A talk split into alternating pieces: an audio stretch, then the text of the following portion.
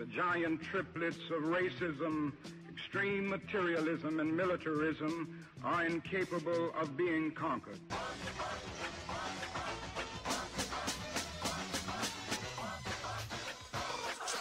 George Bush doesn't care about black people.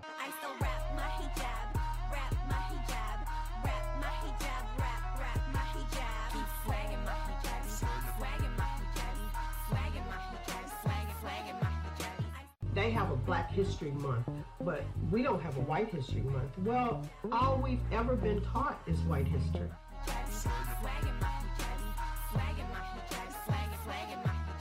If it was not for the love and respect shown to me by black women, those right wing, ultra conservative, alt right haters, they would have me believe I'm too black, I'm too confrontational, I'm too tough, and I'm too disrespectful of them. But now I know I'm simply a strong black woman.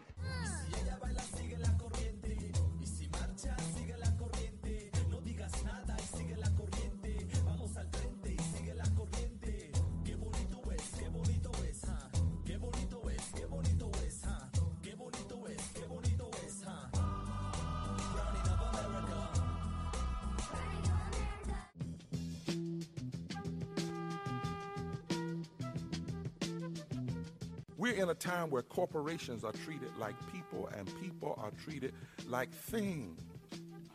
They promote legislation that attacks voting rights, the poor, LGBT citizens, the immigrant community, and civil rights that are lewd, mean spirited, and fundamentally contrary to what our democracy is supposed to be about.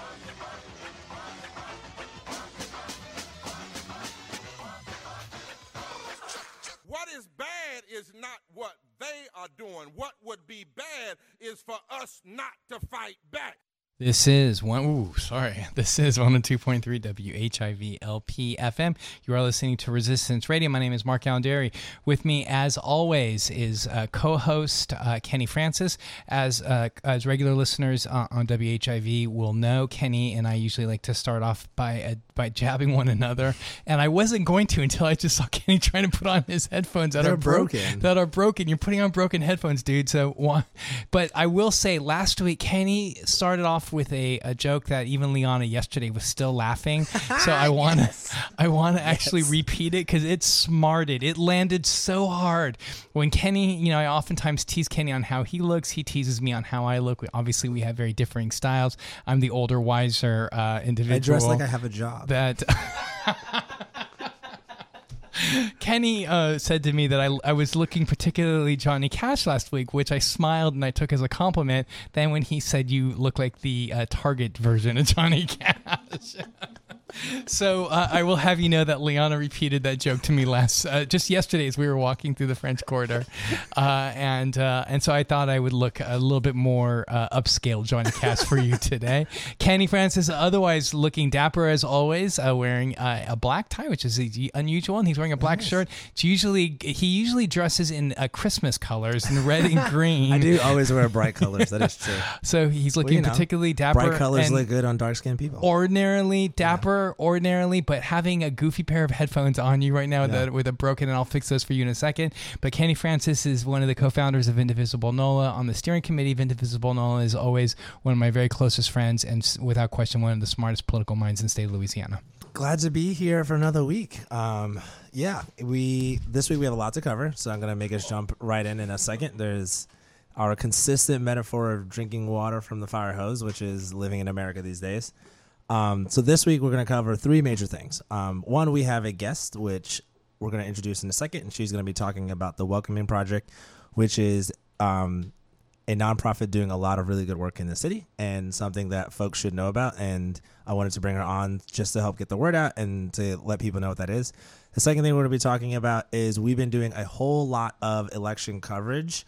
Um, but something that I wanted to do today is have Mark Allen and I talk about specifically for what's on the ballot in Louisiana, both locally as well as statewide, um, and what we think and how we would vote. Because um, I've had a lot of folks reach out to me to say the ex- explanation of the amendments was good, and um, there's like good information out there, but like, what would you do? And that I get that. Like, people want sort of like, how would you vote as someone who's like thinking about it a lot. So we're gonna go through that, and then, um, and then the last part, the last segment of the show, we're gonna be talking about the the horrific attacks that have happened um, over the last couple, the last week and the last couple of days um, in the country, and sort of our thoughts on that.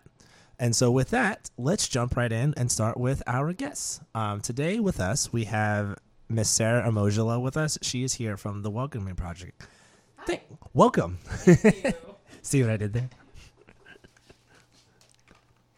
All right. Um, yeah. So I'm Sarah Moshla. I'm the director of the Welcoming Project. Oh, hold on. Sorry, Sarah. You're not.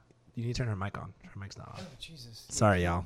Oh, Can we hear you now, Sarah? Sorry, Sarah. We were Yes. still trying to do There we headphone stuff. go. Community radio at, at its best. Miss Sarah, please talk to us about the Welcoming Project. one job. Just, just put your headphones. One I can't look at you with broken headphones, dude. You're looking goofy. Okay.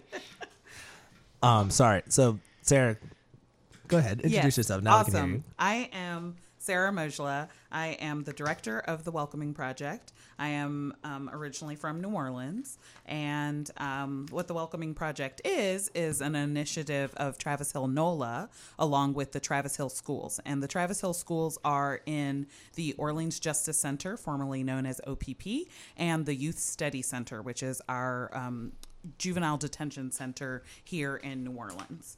Um, what we do at the Welcoming Project is um, we provide support to young people who leave the Youth Study Center and who leave the Orleans Justice Center. And that support looks like mentorship. Um, we have staff who are lead mentors slash case managers slash crisis interventionists. Um, and we also provide them, um, our young people, with uh, different, another layer of mentoring, which is, you know, where the New Orleans um, community can get involved. And then we also provide different kinds of programming with, um, you know, good names like the Wellness Wednesdays and uh, Fundamental Fridays. And um, that looks like uh, mental health and physical health um, interventions, tutoring, um, and um, and literary um, narrative writing, creative writing, book clubs. Um, and we also look at a lot of different things. You know, our young people come out of the the criminal justice system and the juvenile justice system with a lot of needs and the welcoming project is an intervention and an, an interruption and innovation of uh, you know what the criminal justice system could actually be How, how did the project get found? And in, in uh, your website, more information can be found at uh, is that C E E. so um, our website is www.travishillnola.org slash welcoming project but if you go to travishillnola.org you will find us you So just click the welcoming project button How, how did you guys get started? Yes, so we got started because so in 2016, um, Orleans Parish School Board asked an organization, CEEAS, um, to come in and um, take over the school inside of the um, Youth Study Center, and then they asked in 2017, come take over the school at the jail.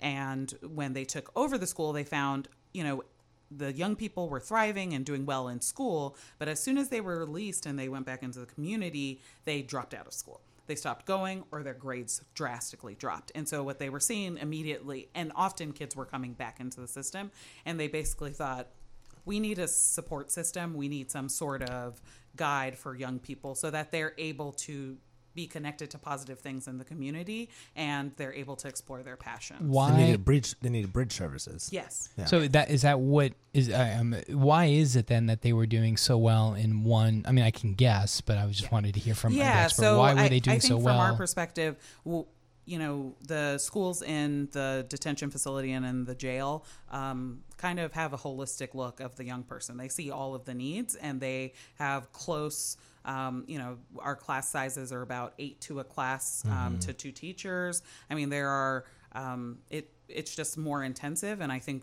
uh, young people are there all day and the teachers get to know them and and so they're able to see issues that the young people are having and address those better. And i think you know that kind of close care wasn't what a lot of our young people were seeing outside in the community and so they yeah they were getting disengaged and um and acting out which inside the facility is treated in one way as opposed to outside Sure. the facility, which Yeah. is suspension, expul- get out of here, we don't Yeah. want you anymore. Which, which uh, oftentimes just re kind of engages somebody back into the system into again. the system, yes. So and wh- that's definitely and something we something I don't want to gloss over that she said there is that eight students to a two teacher ratio. That I mean, that's an incredible support that Mm-hmm. obviously was is working for kids, and I wish that every person every person's child could have access to that. But Mm-hmm. there isn't a public school in definitely not this state Yeah. that can afford to do that. No. Um, maybe not even in the country. Well, no, no, they could afford to do it. I mean, the state can afford to do it. We're just not putting resources. Oh, yeah. Yes. Okay. I get. I get. What, I get what you're saying. Like, yes, under the current constructs of the way that we fund things in Yes. Louisiana, Or the rest of the country. no, for or that the rest of the matter. country, no one could afford that. Yes. Right. If we were to actually allocate our current, and that's a very that, that's a very good reframing, is to like. I, th- I think thank you for pushing me on that because like I think that's something that particularly when we talk about things like public education, we always think from this like deficit mindset it's like we don't have it, we don't have it, and even I as you know someone who works in education, I think about like we don't have it, we don't have it, but it's like we do have it. We just spend it on other things. We spend it on the military. We Right. spend it on corporate prioritize welfare. We different spend it on all the things that we spend our money on as a country, except for public education. And uh, you know, one one person that we quote regularly on on Resistance Radio is one of Dr. King's quotes, which is that a budget is a moral document. Absolutely. And and, And, it and the if, amount that we spend on public education in this country shows exactly where our morals are. It, Yeah, I, I can't even add to that. If you're tuning in, you are listening to 102.3 WHIV. This is Resistance Radio. My name is Mark Yonder. With me is Kenny Francis. We are proudly streaming live on WBOK. If you're tuning in onto on WBOK, welcome to Resistance Radio. Today with us is uh, Ms. Sarah uh, Omojola, uh, who is with the Welcoming Project, and we are talking about the uh, uh, we are talking about what the Welcoming Project does. Can we back up just for one second? Because I think as you were saying that, I know what the Travis Hill Center is and how people get there and how kids get there and stuff like that. But could we sort of just like walk through really quickly? It's like, how do kids get to the point where they get to you? Uh, Like, Maybe even talk about who Travis Hill is too. Yes, is that part of the yes, story? Yes, that's a Okay. good part of the story. Okay, so uh, so first we should just tackle some of the logistics that when young people are arrested and they're charged either with juvenile charges or adult charges, they end up in a facility. After a few you know a few days in that facility, they go to a school there. Um, depending on you know how long they're going to be there, they go to that school, and when they are released, they get to me at the Welcome These are only juveniles. and these are these are juveniles. Okay. So these are young people who are from the age of 10, as young as 10, which is a very sad Yeah, um, that's very state of affairs, to uh, 21 years of age. So, um, you know, w- so these are juveniles with adult or juvenile charges. They come out of the youth study or Orleans Justice Facility, and within 48 hours, my team um, connects with them and gets them um, assessed along their needs and and surveys their interests and builds a fellowship, a paid fellowship around those needs and interests. Um, Travis Hill, um, who is a musician, a New Orleans musician who died um, uh, tragically um, from a, a tooth infection, actually, Oh, yeah. in In Japan. Japan, yeah, um, So Travis Hill is known as, uh, he was also called Trumpet Black, and his band was Trumpet Black and the Heart Attacks. Heart Attacks. Um, and um, he was once locked up at the youth study facility um, here in New Orleans, and he was arrested. He had been arrested for a lot of different kinds of things, one of which was playing music in the French Quarter, and he ended Yeah, up in the, the, the very arrestable uh, Yes, uh, offense arrestable of uh, of playing Um, music. Yeah, and ironically, in this city was arrested. Yes, um, yeah, in the French Quarter of all places. Yes. Yep. Can you Um, imagine if they went through and uh, the New Orleans would be uh, not New Orleans if they went through and And did that to and arrested right people playing music in the quarter. Um, so he uh, he was was there in the study facility, and then when he finally got out, the trumpet was his connection to um, a different life, and he was also a mentor, and he um, was he he was very passionate about um, helping young people find their their way through life with their passion, and for him, it was his trumpet, and so um, you know, a few years ago, um, his very um, inspirational story was we, we decided to call the Travis the schools the Travis Hill schools um, and connect you know show young people what different ways they could be. And Yeah. and just to also just be clear, uh, just because I just need to bring the doctor aspect of things, he had a uh, he had a tooth infection that got into his bloodstream, and then he died of what we refer to as sepsis or septicemia. So he had a multi-system organ failure. So it was all brought about from a, a and he probably had a toothache for some time. But I would imagine that the healthcare system being so difficult to access, especially from you know, w- with communities of color in New Orleans, uh, and the fact that there were no Medicaid had not expanded at that time, uh, that uh, just even going to see a doctor must have been quite a, an issue. And, and again, especially for somebody who blows a trumpet, having your teeth not hurt is incredibly important. And the fact that he was able to blow a trumpet through that really speaks to his resilience. And it's, it, I remember when he passed, it just, it was a heartbreaking story. I'm an infectious diseases doctor. So for me, it was just a really, it was particularly hard because I see tooth, I see tooth infections all the time because that's, I, I see infections. And, and it was just really quite devastating. So w- we do have to move on, but let me just say, what, what are some measures of success? How do you guys know you guys are doing well? Well, um, so one of the things, you know, at first when we started, we know that young people were, you know, they would leave and people wouldn't get connected with them. Now the young people call us. So they say, I That's- actually that's a need good sign. Yeah, that's a really good sign. um, they're like, "Where is my my Yes. person's number? I need to Right. be That's connected." with them." empowerment right there. Yeah. Yes. Um, and so that's really awesome, and they're they're reaching out for the support. Another thing too is that w- every week we see more and more young people taking advantage of our activities, and so you know we provide yoga, we provide literary. Um, clubs and and so we see more and more young people coming in and wanting to just be a part of um, the things that we're doing. Um, and so that's that's very exciting. And and what we hope to see is um, more and more people uh, signing up to be champions. And we that's what we call our mentors. We want to see more and more people signing up to do that. And so so far we have 20 in the two months that we've been uh, recruiting and so i'm always recruiting people who can be mentors and champions and guides for our young people I, I see you and I having very similar jobs in that one of the things that I'm trying to do is help to eradicate Hep C or HIV so that I basically work myself out of a job. Yes. And I wonder if that is how you see what you do. Do you think that the pay ordinance, which is the police alternative youth ordinance, is that going to help help work you out of a job, so to speak, in a positive way? Obviously, Yes, in a positive way. Yes, I hope so. So, um, you know, having instead of arresting young people, so as I said, you know, Mm-hmm. there are 10, 11, and 13 year olds who I'm working with who have been inside the system. They shouldn't be in the No, system. They shouldn't be there. not. They we should wrap our arms around them. We should embrace them, and we should get them connected to the services they need. But we shouldn't be putting them, holding them in um, in cages. And so, what I think that looks like is something like the pay and, ordinance and maybe help and- explain to us what the remind us what the pay ordinance and so the pay ordinance is that and for for certain offenses especially low level non-violent offenses instead of It's arresting stuff that kids do. yeah yeah you know like being out late Right. um you know Being a uh, teenager. yeah stealing a snickers bar Right. those l- things Too many that- things that white kids get away with, but black kids go to jail for. Ding ding ding. Those ding, ding. things. Just- and Those and, things. And what Yeah. happens when they? And I know you were in the middle of, but when once they the once they hit the criminal justice system or the criminal injustice system, the likelihood of them being continuing kind of be in sucked that back into is, it. is exponentially multiplied So the And pay ordinance. the pay ordinance would provide um, instead of them being arrested and, and held they it would just be a citation to come to court to figure out um, you know other ways of you know dealing with the situation that they were in and maybe even and a way to expunge whatever Right, had and happened last week we had, uh, or I had on uh, a Human on NOLA Matters that we're going to bring back on Resistance Radio is Renard Derensberg. oh great uh, who said that he's already, and he's, um, I, I guess he's not, I think of him as a judge, but he's not quite a judge. He's, I know he's, and I know that I should know Is this. a magistrate? Yeah, I mean,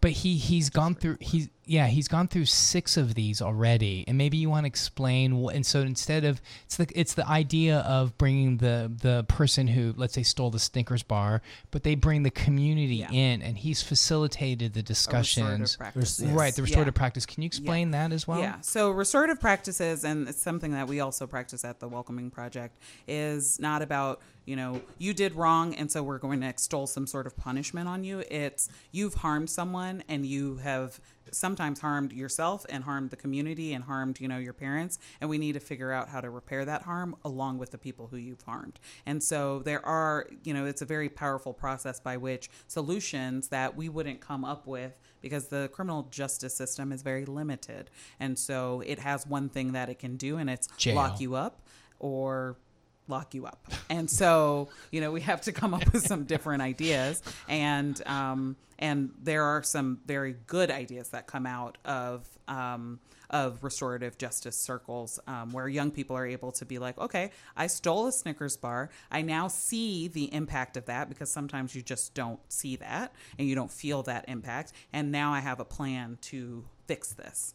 Um, and you know, sometimes that's been apology letters. Sometimes that's been I'll work for you for free. It's been a lot of different things. Have have we? I know that this just started. I think it passed like what six weeks ago, or went into went into motion. pay ordinance? Yeah. Yeah, the no, the pay- pay ordinance passed last year. no, no, I know, but it last year, just started. It only just, Just started. started. It just started, right? yeah. Have I mean I know it's way too early, but do you know of any like personal experiences where you've seen? Because I know Renard is going to come back and he's going to obviously under confidentiality and whatever, uh, respecting everybody's privacy, but he was going to come back and tell us some, you know, kind of give us some stories as to how how it worked out. Right. And so I haven't seen them yet, but um, I am actually receiving a report later today Oh, about it. we'll have you So back on I, air. Yes, I could tell you more about it then.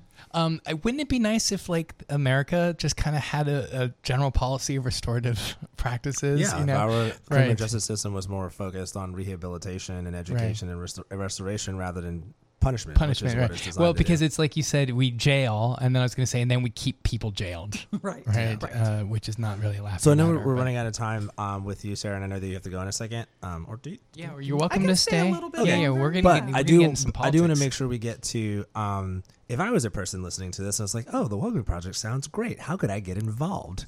What would you say? I would say go to travishillnola.org slash champions and you can sign up to become a champion and come to one of our orientations. Our next orientation is on November 13th. Um, and we train you to work with young people. But if you had some other ideas about how you wanted to get involved, maybe you want to be a tutor.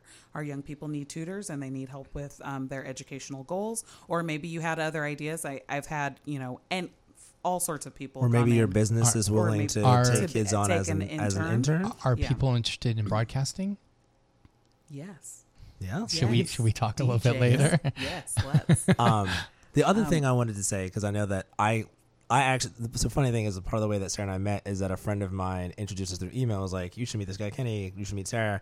And you were, and she was like, "Oh, you should sign up to be a champion." I was like, "I don't know about the time for that." And so the spiel that you gave me about time commitment, all that, Right. Do that for the folks who are now doing the same thing that I was doing. Like, I don't know if I, I don't know if I have time. Okay, so um, it's eight hours a month.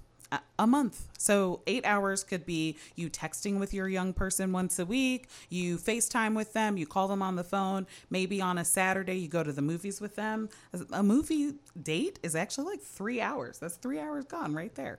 Um, and so, there are all these different things you can do with them. You could walk in the park with them, you could take them to the museum. There are just so many different things. So, it's actually not that big of a time commitment. Um, we just want people who are successful adults, and success looks like different things, but there are people who are not one crisis away from being, you know, homeless or something. Yeah. there are Right. people who are, you know, stable in their And careers. let's be they honest, pay their we all watch more than eight hours of Netflix a month. We So 100%. you have do. eight hours. You have eight hours. I think I watched you, I more. have eight you hours. started being a champion? I signed up for the. Well, you got to do the training. I, I signed up for the thing, Yeah, but you got to do, the, you gotta do the whole thing. Yeah. Yeah, Um, I, I November thirteenth. Yes. November Travis Hill uh, NOLA.org forward slash champions, and I think I'm going to sign up and and uh, hopefully help somebody uh, with because I could see the powerful effect that positive mentorship. Even, it's not even mentoring; it's just somebody that somebody can look up to, Yeah. and uh, It's building a relationship with a young person, and um, they'll have questions for you, and you'll have questions for them, and you will teach each other things. I mean, every one of us has every one of us who has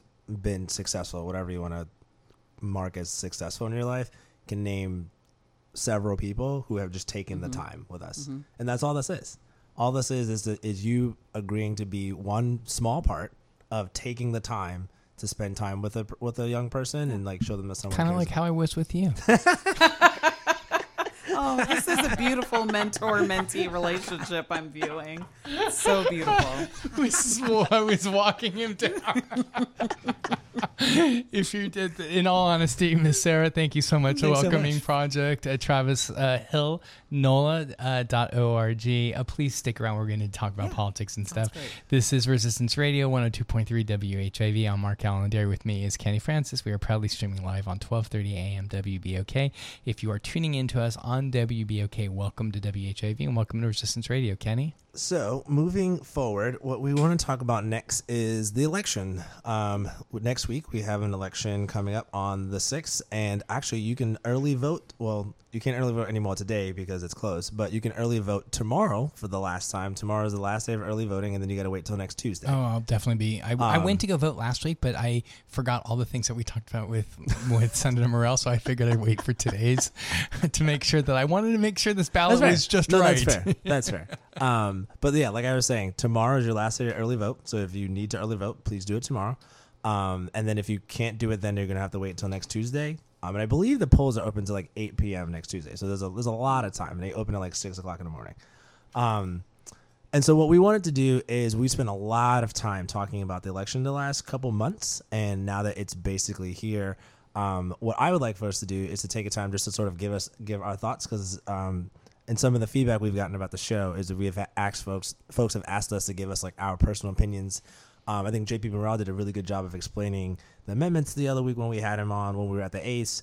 Um, but I think folks are looking for more like, what's your opinion? How are you going to vote on this? And so I just wanted to give us the time to, do, to go through that really quickly for the things that are on the ballot in Louisiana specifically this week. And then next week in our show right before the election, I want to talk more about like hot spots of things that are happening around the country, like Beto versus Cruz and um, Stacey Abrams versus the Kemp, the racist, that dude, or is the Gillum versus the racist. yeah, or the, or the like basically enter in woman or person of color running Right, against the racists racist. around the country. Because that's, where we're at right now. It's like, That, but that that Beto race, man, it's it's It's I bad. It's, Yeah. yeah. it's not. but we'll get there next week. Next week. Ah, Um, so first, I want to jump into amendments since we spent the most time talking about that. And what I'm going to do is I'm going to like very, very briefly explain the amendment again, and then just sort of like talk about um, how we feel about it. So the first one, um, this the first amendment number one is the amendment that's asking folks if they're going to support um, would support a a, um, a law that would require that would restrict fel- convicted felons from seeking or holding public office or an, a political appointment for at least five years, um, unless they are pardoned, which can only come from the governor. Um, and to be completely honest, I I understand what this this law is trying to do, particularly given the history of political corruption that has consistently happened in this state. However, I find it really, really hard to vote for any sort of like additional um, restrictions against people who have been formerly incarcerated. There is such a mindset change that needs to happen in this state around how we view people who are incarcerated. Did you change your mind in the past week? Because I thought you and I were. I thought last week you were telling me you adamantly. No. Okay, I, I, have- I- thought that's why I was really. somebody else. I was I- I, was teeing up to like totally no, like come I, again. I, I, this is this is one that I have personally struggled with uh, because like why? Because it seems kind of obvious. Do you want someone who's been convicted as a felony to like be in public office, particularly if that person's like Ray Nagin, who like got convicted of actual corruption? No, but at the same time, the what I'm thinking about is I'm thinking about so the corrupt. I'm, yes. I'm, I'm thinking about I'm thinking about the kids. I'm thinking about like Yes. What if one of these kids wants to like run for something to change Right. something based off of their experience. I, uh, like all right, I, I'm 100% agree with you. like I'm against like it's it's really hard for me to vote for something that's going to place any more restrictions on Yes. the options that Yes, incarcerated it- folks it creates more have when structural they come racism out in our of society. Incarceration because at the end of the day, like agreed. they've served their time. Yes, I they should be able 100% to come agree back with you. Yes. and do a job. And obviously, and at there's- least be able to vote. We could start with being yeah, able let's to start vote. with being able to vote. And, and so for me, I'm personally going to vote no on this. Okay, so no means we support no no means that this that this this will not stupid pass. amendments. No means and no restrictions. yeah, No no, means, no means no restrictions. restrictions, so- like I'm gonna vote no on um, Amendment One because I just cannot, with good conscience, vote for anything that places any more restrictions Agreed. on incarcerated people when Agreed. they get out of jail. I, just, I just can't do it. A hundred percent agree with And you. like the the crooked politicians that everyone can name that would quote unquote benefit from, from this would find some way to do that anyway. right, Right? I Like hundred percent agree with you. Uh, and like they're probably gonna get pardoned or something like that. Like Right. like you think about someone like Joe Arpaio, who's I know that's not Louisiana, but like that guy got pardoned and he committed a bunch of felonies. Right, So like right, and he got pardoned before he even really got exactly Like- got pardoned before anything happened. so I mean, these people have friends that are gonna help them anyway. horrible person. Um, Okay, so let's move on. So, uh, I, so I thought I last week, I, I guess right after the show. no, I I perf- I Okay. purposely hadn't taken a position on Okay. that because All I just. I just was So very torn on it. to be clear, I think J.P. Morrell also Senator Morrell also said vote your conscience on this one. Yeah. I think he didn't really have a position. He didn't really take a position. Although, was this one of his bills? Because this looks like this may be. no, this is not one of his bills. Okay. No. Okay. All right. So obviously, Amendment Two. So Amendment Two, I mean, somehow Obviously, you haven't heard of it yet. dunk. It's the unanimous jury's bill that says that will- says that like if it passes, then it will be required to have a unanimous jury to send someone to jail for felony convictions. You should absolutely vote yes. So everyone you know let me to vote yes. Sorry, so uh, let me just. I'm so sorry. It, um, the opinions that are being expressed here are those that Oh, yes. belong to Kenny Francis uh, alone. They belong to Mark Alain Dery alone, and and Sarah, uh, Miss Sarah from the Welcoming Project alone. They do not reflect the radio station WHIV, nor do they reflect the board of directors for WHIV. Um, and so yes, on on two, yes on two. That is unanimous that is- That's an obvious one. Yes Right. on two. Yes. Um, amendment three is this is the one that I mean it's this one's like such like a it's pure bureaucratic. So basically, amendment three just says that like a one political entity can give can let another political entity use their stuff or their personnel and do it through a written contract. That's basically all it is. So basically, it's like let's pretend that Sarah represents the city council and I represent us like a school board mm-hmm. and the city council wants to borrow school buses for enter in whatever random reason this would allow us to do that. Because previously there was contractual agreements from one parish to the other that required. and so it was it required monetary exchanges exchange. and it And created like of equal value. it created like a lot of like weird and like so what happens in an emergency like situation Exactly. where something Exactly. needs somebody then they, you know bureaucrats are going to get hung up in bureaucratic red yeah. tape so like this we need to borrow eliminate- fire trucks from Jefferson Right. Parish. so They what do we want to vote it. what do we so Yes, if we want to just vote yes. eliminate this bureaucratic uh, Just vote yes. so voting yes. So just to be clear, uh, Kenny Francis and Mark Alain Dery, again, these are our opinions only. They do not reflect the radio station. Are recommending voting no on Amendment One, voting yes on Amendment Two, and voting yes on Amendment Three. And Amendment Four. Um, so the, this one says is, and this one's going to require a little bit more of an explanation. Um, so this one's about the transportation trust fund. So what happens in Louisiana when you pay for gas is there's a tax on that, like everything else. The monies from when you buy gas specifically go into a fund that is supposed to be funding transportation Sheriffs. infrastructure. So that's things like roads, like Police officers. bus systems like like bus like public bus systems like it's supposed to go to the Things that help people get around. yeah it's supposed to be it's supposed to go to transportation infra things like fixing bridges like right. I'm, I'm sure some people have seen the report that came out that there's something like 40 bridges in the metro area that need that are Oh, like the- dire like, need isn't it like America has got like a D minus Yeah. rating from engineers? and engineers? so like, like the money that we Bridges pay have collapsed. in right, taxes yes, bridges have collapsed, the money that we pay in taxes when we all go to buy gas is supposed to go to this stuff but However, it has gone it to has not because the governor's office has had the power to siphon that money off to other things. One of the things is they've been able to siphon it off to pay for the state police and Oh. for the state um and for like the way that, and for like the the traffic police. And essentially what has been happening is the our state government has been using this ability as like a budget fix instead of passing I don't know comprehensive tax reform that actually funds our state. They've just been siphoning money off from something that we need Who to a different thing. Where did this? You know, we should have asked them so- if this came from Jindal. And so the funny thing Did- about the funny thing about this is that like for me, this vote is a yes because essentially what this says is this um, amendment would stop the state government from being able to take money that's supposed to be for transportation infrastructure and put it to um, funding the state police for traffic control. The fact that we need this amendment at all is like kind of the problem, y'all. I- Um, Yeah, and the right. fact that like Absolutely. we're sitting here passing this amendment instead of I don't know passing tax reform, like we're this we're fixing a problem that we created by not fixing the other problem.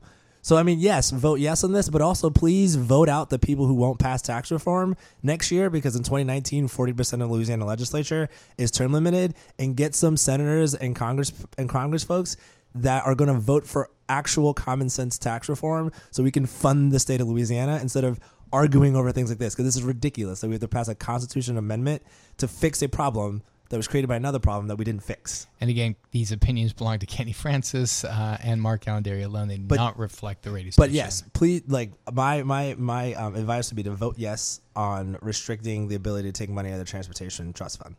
Um, So taxpayers have been basically paying for cops for not only as taxpayers that go into the cop kitty, but also there's been When you buy- extra when you buy money. gas. Right. Yeah. So when you buy gas, so for people like myself that have an electric car, I've uh, not been supporting the. Uh, I have not just been wanted to- supporting. The as as as the kids are saying on Twitter, weird flex. What is weird that? flex. What is it's that? Yeah, it's like it's we can we can explain weird flex to you later, but Yeah. people listening will get it. Weird flex. Um, All right. the so the next one, this one is like pretty complicated. Um, so the next one's ab- the amendment five is about the um, eligibility for tax exemptions, and there's actually been a lot of confusion about this one. Is this the Airbnb one? No, Okay. there's been a lot of confusion about this one because, um, and I'm just going to go off of what JP Morrell um, explained Senator Morrell. because he's the legislator.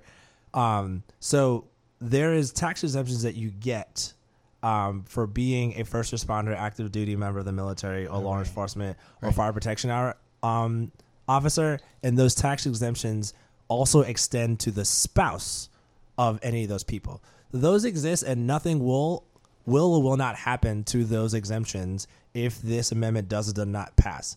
What Amendment Five is asking is if you if we as a state want to extend those um, those same exemptions to people who have trusts.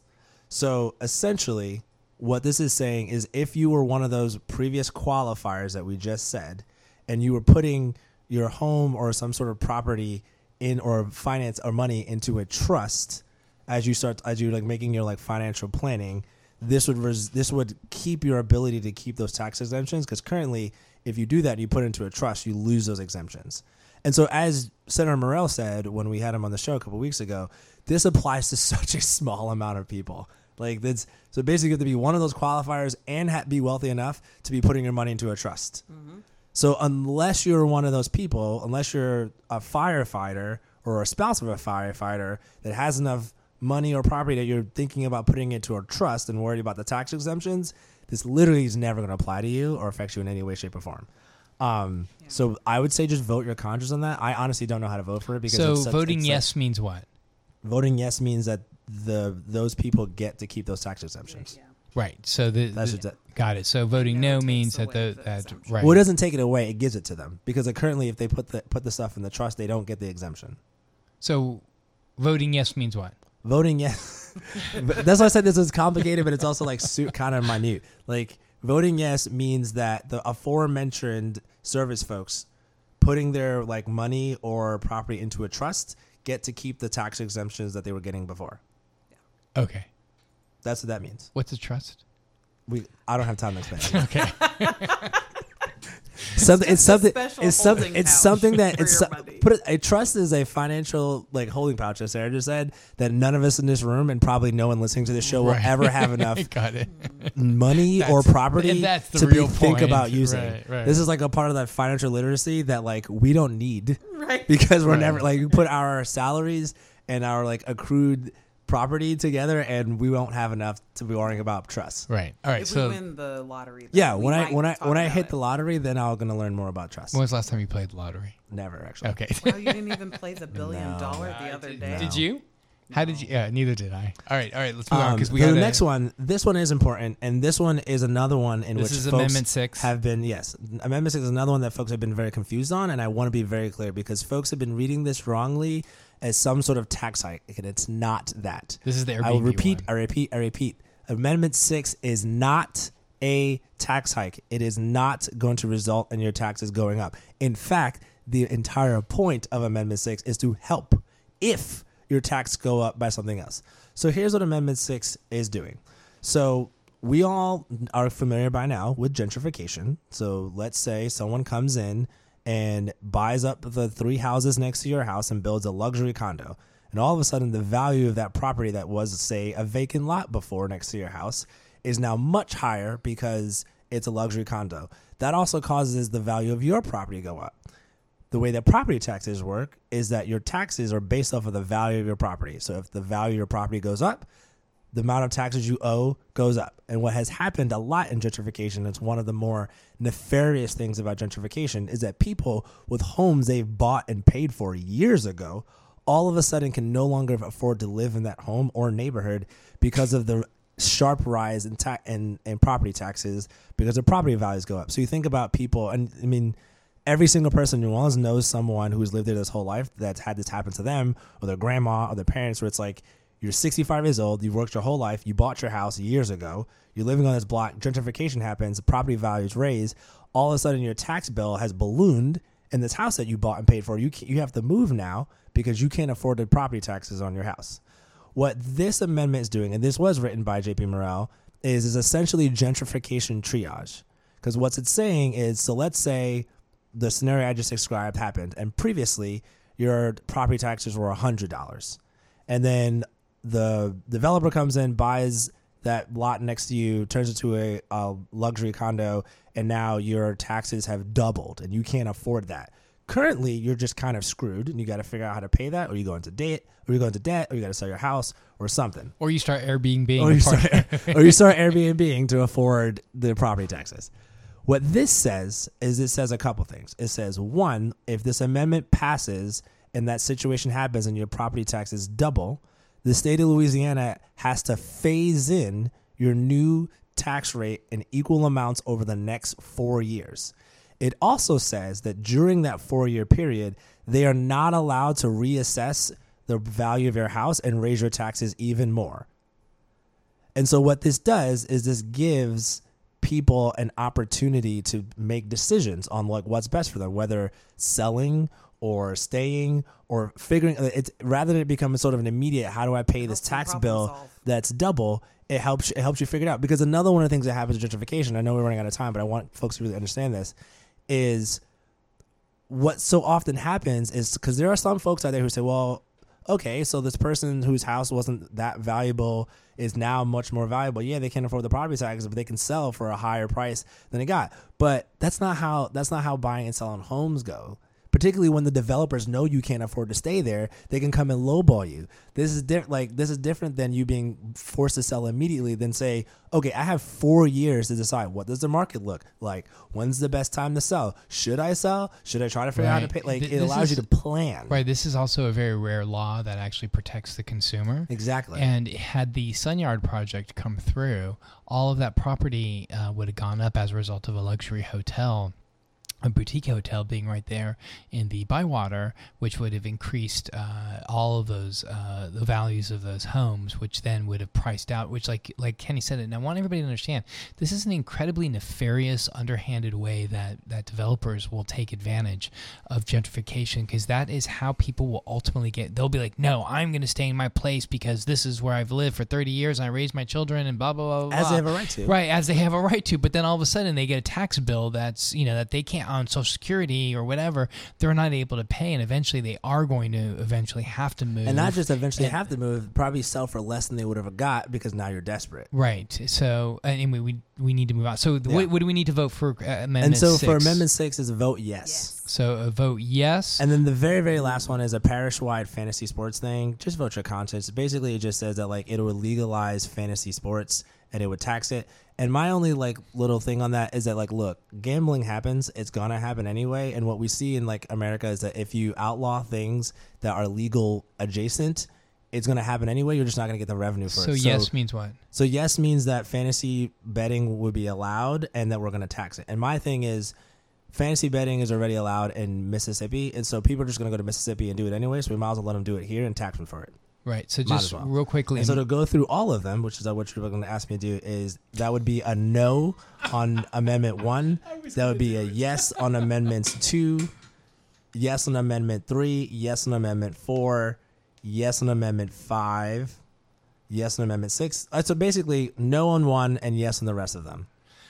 Right. I mean, there was the vote your conscience, which was Amendment Five. But can, essentially, if you want to go into the booth, and then also uh, any, any elected so- officials. And so the elected officials, really Real quickly, quickly. Um, Secretary of State, I'm just going to say don't vote for a Republican because at the end of the day, every single one of the Republicans is running on a platform that's about restricting the vote rather than expanding It's- the we're vote. gonna see I'm not going to pretend like any of the Democrats I've heard anything particularly inspiring, but they're not running on that platform. Right. Because th- what you're hearing from the Democrats, like from the Republicans, like Kyle Ardoin, who is the current guy who's sitting in the seat, is things like. I'm going to protect the vote, and I'm going to make sure that all these illegal voters aren't voting. Like all the things that you hear from that side of the spectrum, Right. where their goal is to have as that little amount of real, people voting as possible. So don't vote for one of those guys.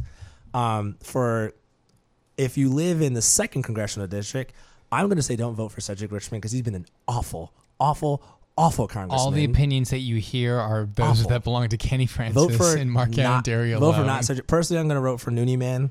Um, Wow, don't, really? Don't vote. Don't, don't vote. Wow. Don't vote for Cedric Richmond. It's like I, he's done nothing for this district. Um, if you're in And just to be clear, he also stood by Steve Scalise after the word came out that Steve Scalise admitted to being David Duke without the baggage, and then Cedric Richmond stood right next to him and was like, He's also recently said that he wants Scalise to be the Speaker of the House. I don't know if you've heard Yeah, that. I Um, just- oh yeah, he did. I. I would, I. I would imagine he Um, would do that even if the Democrats took the and House. so the other and, the, and speaking of Steve Scalise, if you live in dish in Congressional District One, who do you recommend? do not vote for Scalise. Yes. Do you have a recommendation? I'm going to vote for Tam. Well, and I can't vote. You now. can't I would vote. vote for Tammy Savoie. So Tammy Savoie is who Kenny would, would vote for. I would probably do the same if I were in the first congressional district. Um, and then the last if you're one, in the sixth congressional district, Justin DeWitt. yes, um, yeah. If And again, in, if you're in Baton Rouge listening, thank yeah, you. thank you. Yeah, and uh, also let, let us know info at Um, whivfm.org. the last one I want to point out um, is clerk, clerk civil district court. Um, I'm going to vote for Chelsea Napoleon. Um, I'm personally voting against Jared Brossett. I have been very disappointed with him as a councilman. Um, and I, I don't think he's done a good enough job as a councilman to earn another elected position. And I, I personally am not going to reward him with that. And if folks are looking for a specific thing of what my qualms are, he is the is the councilman for the district that Gordon Plaza is on is in.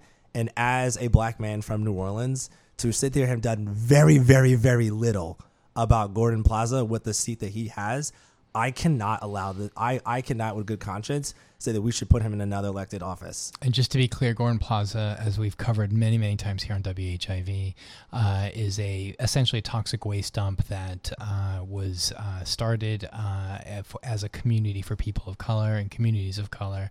And to this day, we still have not uh, gotten individuals out of Gordon Plaza, despite the numerous uh, health problems that has happened. Um, I know that there is a lot of movement behind the scenes that are happening, and so hopefully something moving forward will make it right. Although I don't think that early deaths of cervical cancer and breast cancers and thyroid be cancers fixed. can ever, ever, ever be fixed. And look, and please be- tune into our. We have podcast on these, and you Yeah. can find our podcast on listen to other iTunes com- we've done a bunch and of Google Play, where we've done two very specific episodes on Gordon Plaza. And I want to say one where there's like, no, Jared Brossett did not create that problem, but like the essential function of a politician is to serve your and our, constituents. also our congressperson too and this should is, be doing and thi- something. And this and this is in, yeah, Cedric Richmond also did nothing about it. And for me, is that like I don't I there's not a single thing that's going on in District D that Jared Brossett could say is more important than a whole community of folks living on a toxic wasteland and dying Under- for over 30 years. And no, you weren't this councilman when this first started, but you've been a councilman for eight years and nothing has happened for these people while you've been councilman for eight years. And as a district councilman who's not championing that championing that cause and not using your position to get something for these people, I, I, I can't just reward you with another position. Sorry. You're out. And if he's out, uh, there will be probably a special election. And yeah, uh, well, he's out either way because he's running. Right, and, And- so we now know uh, we know some people who are looking for positions right now. Absolutely. And uh, I tried to get Senator Morrell to uh, to comment on that, and he has shut me down several times on that. That's. Uh, admittedly, so are, are we done, or can we? Yes, we All are. right. We. I mean, there's like last week was really. So we're changing topics uh, uh, now, and to talk about what I think was a uh, last week of of hate in, in America, and uh, it, it's somewhat uh, weirdly ironic that uh, Childish Gambino was supposed to be here uh, at uh, Voodoo Fest, but unable was unable to do so. But uh, if there was anything that represented the the really the amazing song and video that went with it, which was the "This Is America," which we'll play going out today, it was last week. Uh, and uh, do you do you mind if I just kind of read from you know? So, uh, 72 hours in America, three hate filled crimes uh, and three hate filled suspects. On Wednesday, a white man with a history of violence shot and killed two African Americans at random at a Kentucky Kroger store. Did you know that he actually went to a black church and actually knocked on that back church? Uh, An hour prior to that, there were 30 people that were in the church, and he went to the church. He went knocking on the doors. All the doors were locked. At the time that the doors were locked, there were 10 people actually in the church. He wasn't able to get in he uh, instead uh, went and uh, and shot two people, and we'll we'll name those two people in a second. a couple of mail bombs were, of course, uh, were sent uh, uh, by two individuals who had criticized the president, and of course, on Saturday morning, a, a man shouting anti-Semitic slurs opened fire at a Pittsburgh synagogue. These all occurred within 72 hours. All of these shared one thing, and that is hate. Uh, the uh, person uh, who uh, um, who killed the two individuals. Uh, the two individuals were Maurice Stallard, who was 69 years old, and the other individual was Miss Vicky Jones, who was 67, and shot them point blank. Let's be very clear: this was a white racist who went to two completely, and one of them was with their grandchild. Uh, by the way, it was a 12-year-old grandson uh, that was there. Uh, the uh, I don't want to name the individual, uh, but he is in custody and faces potential civil rights uh, violations. Of course, as that was happening, there were multiple bombs that had not detonated that were sent initially on Monday of last week. The first was to George Soros. In fact, as soon as we got off air, this was happening, and I was so eager to jump back on air, especially after what happened on Wednesday. They were sent to the Clintons. They were sent to former uh, President uh, Barack Obama, of course, to CNN uh, as well. Uh, the um, the all of last week we heard of the GOP who were saying this is a false flag operation. This is really the liberals, right? We you know like like the liberals, right? You know trying to. I, I mean, uh, of course they found out that the person uh, who did it was a uh, also racist uh, and had a Dodge van that was plastered with pro-Trump messages all over it. He was also I don't know if you saw this, but he was also in a clip um, where Oh, you know right, those CNN other- sucks? Yeah, Yeah. those those people chanting CNN sucks. Right. He was like in that clip. lastly, I just we're, we are running out of time real quickly. We're going to be able to take it right to the end of the hour, though. Um, on Saturday morning, there was, uh, of course, news, and, uh, uh, and this hit somewhat close to home for me. But I had texted you this morning, Kenny, because it also enraged me. Uh, being a Jewish American, of course, uh, when I was younger, I used to have to go to Shabbat services in synagogue on Saturday mornings, and so uh, there were uh, 11 deaths and six injuries uh, uh, by a uh, anti-Semitic uh, individual as well, uh, who also posted on a, a white racist platform called Gab, uh, which has now been uh, brought down. But he can't sit by and watch his people get slaughtered. Screw your optics. I'm going in. Um, before you guys uh, give, and I would love to hear the two of your opinions. I just also want to say, as a Jewish uh, uh, American uh, and somebody who's an atheist but Jewish uh, by uh, heritage, I just want to say to the Jewish community, as loud and and I don't care if people get pissed at me, the Jewish community already gets mad at me on a regular basis. But as loud as you guys are feeling that pain and that sting of what's happening, what happens when people get shot in their services, please remember what Israel is doing to the Palestinians, and please recognize that there are Palestinians that are being shot and killed on a regular basis for doing nothing more except living in the Gaza Strip. And what happens when you put a pillow over somebody's face when they're sleeping? They're going to respond. And so, as much as the shootings a- and as, as much as it hurt me because it, it touched my community to a certain degree, I also want us to be aware because I've seen nothing except uh, the response by the Jewish community. Oh, how can this happen? And anti Semitism is so great in this country, what have you. I want also us to take an opportunity to look at what Israel is doing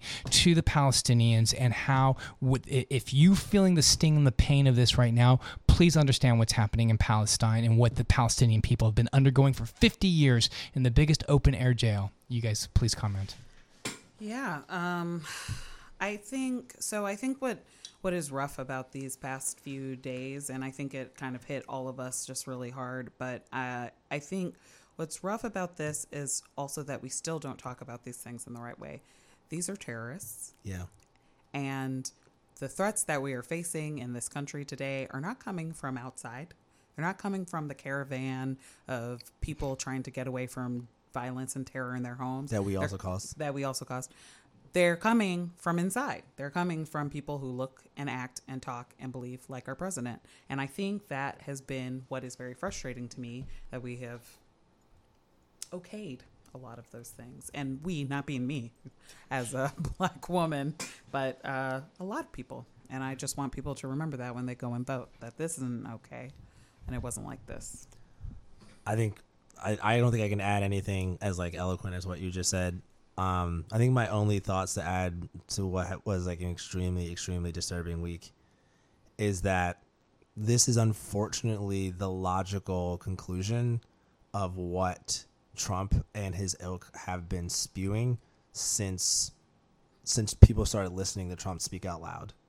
And I think that the one thing that worries me the most is that I hear a lot of people that I know talking about things like this, saying like this is the like a, a frequent phrase I've heard folks say is that this is the the death rattle of white supremacy. And Well, um, we've talked about that but it, it's but like I, I think that's so premature, and I think that like if we sit here and think that like oh well, this death is just, rattle takes a long time. this is this is but but, pe- but people are treating it as if like this is the vestiges this is the last vestige and it's No, like, this is still a this is them time. taking power unless we stop it.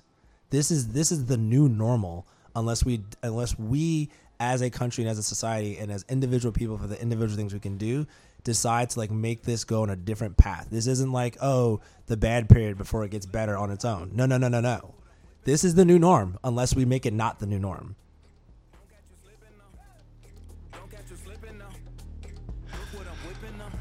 Kenny This America. Francis, yeah, Kenny Francis, um, Miss Sarah, thank you so much. The Welcoming Project, thank you so much. This is Resistance Radio. Thank you, WBOK. We'll see you guys next week. I got the strap. Hey. I gotta carry him. Yeah, yeah, I'ma go into this. Yeah, yeah, this is Gorilla. Yeah, yeah, I'ma go get the bag. Yeah, yeah, or I'ma get the pad. Yeah, yeah, I'm so cold like, yeah.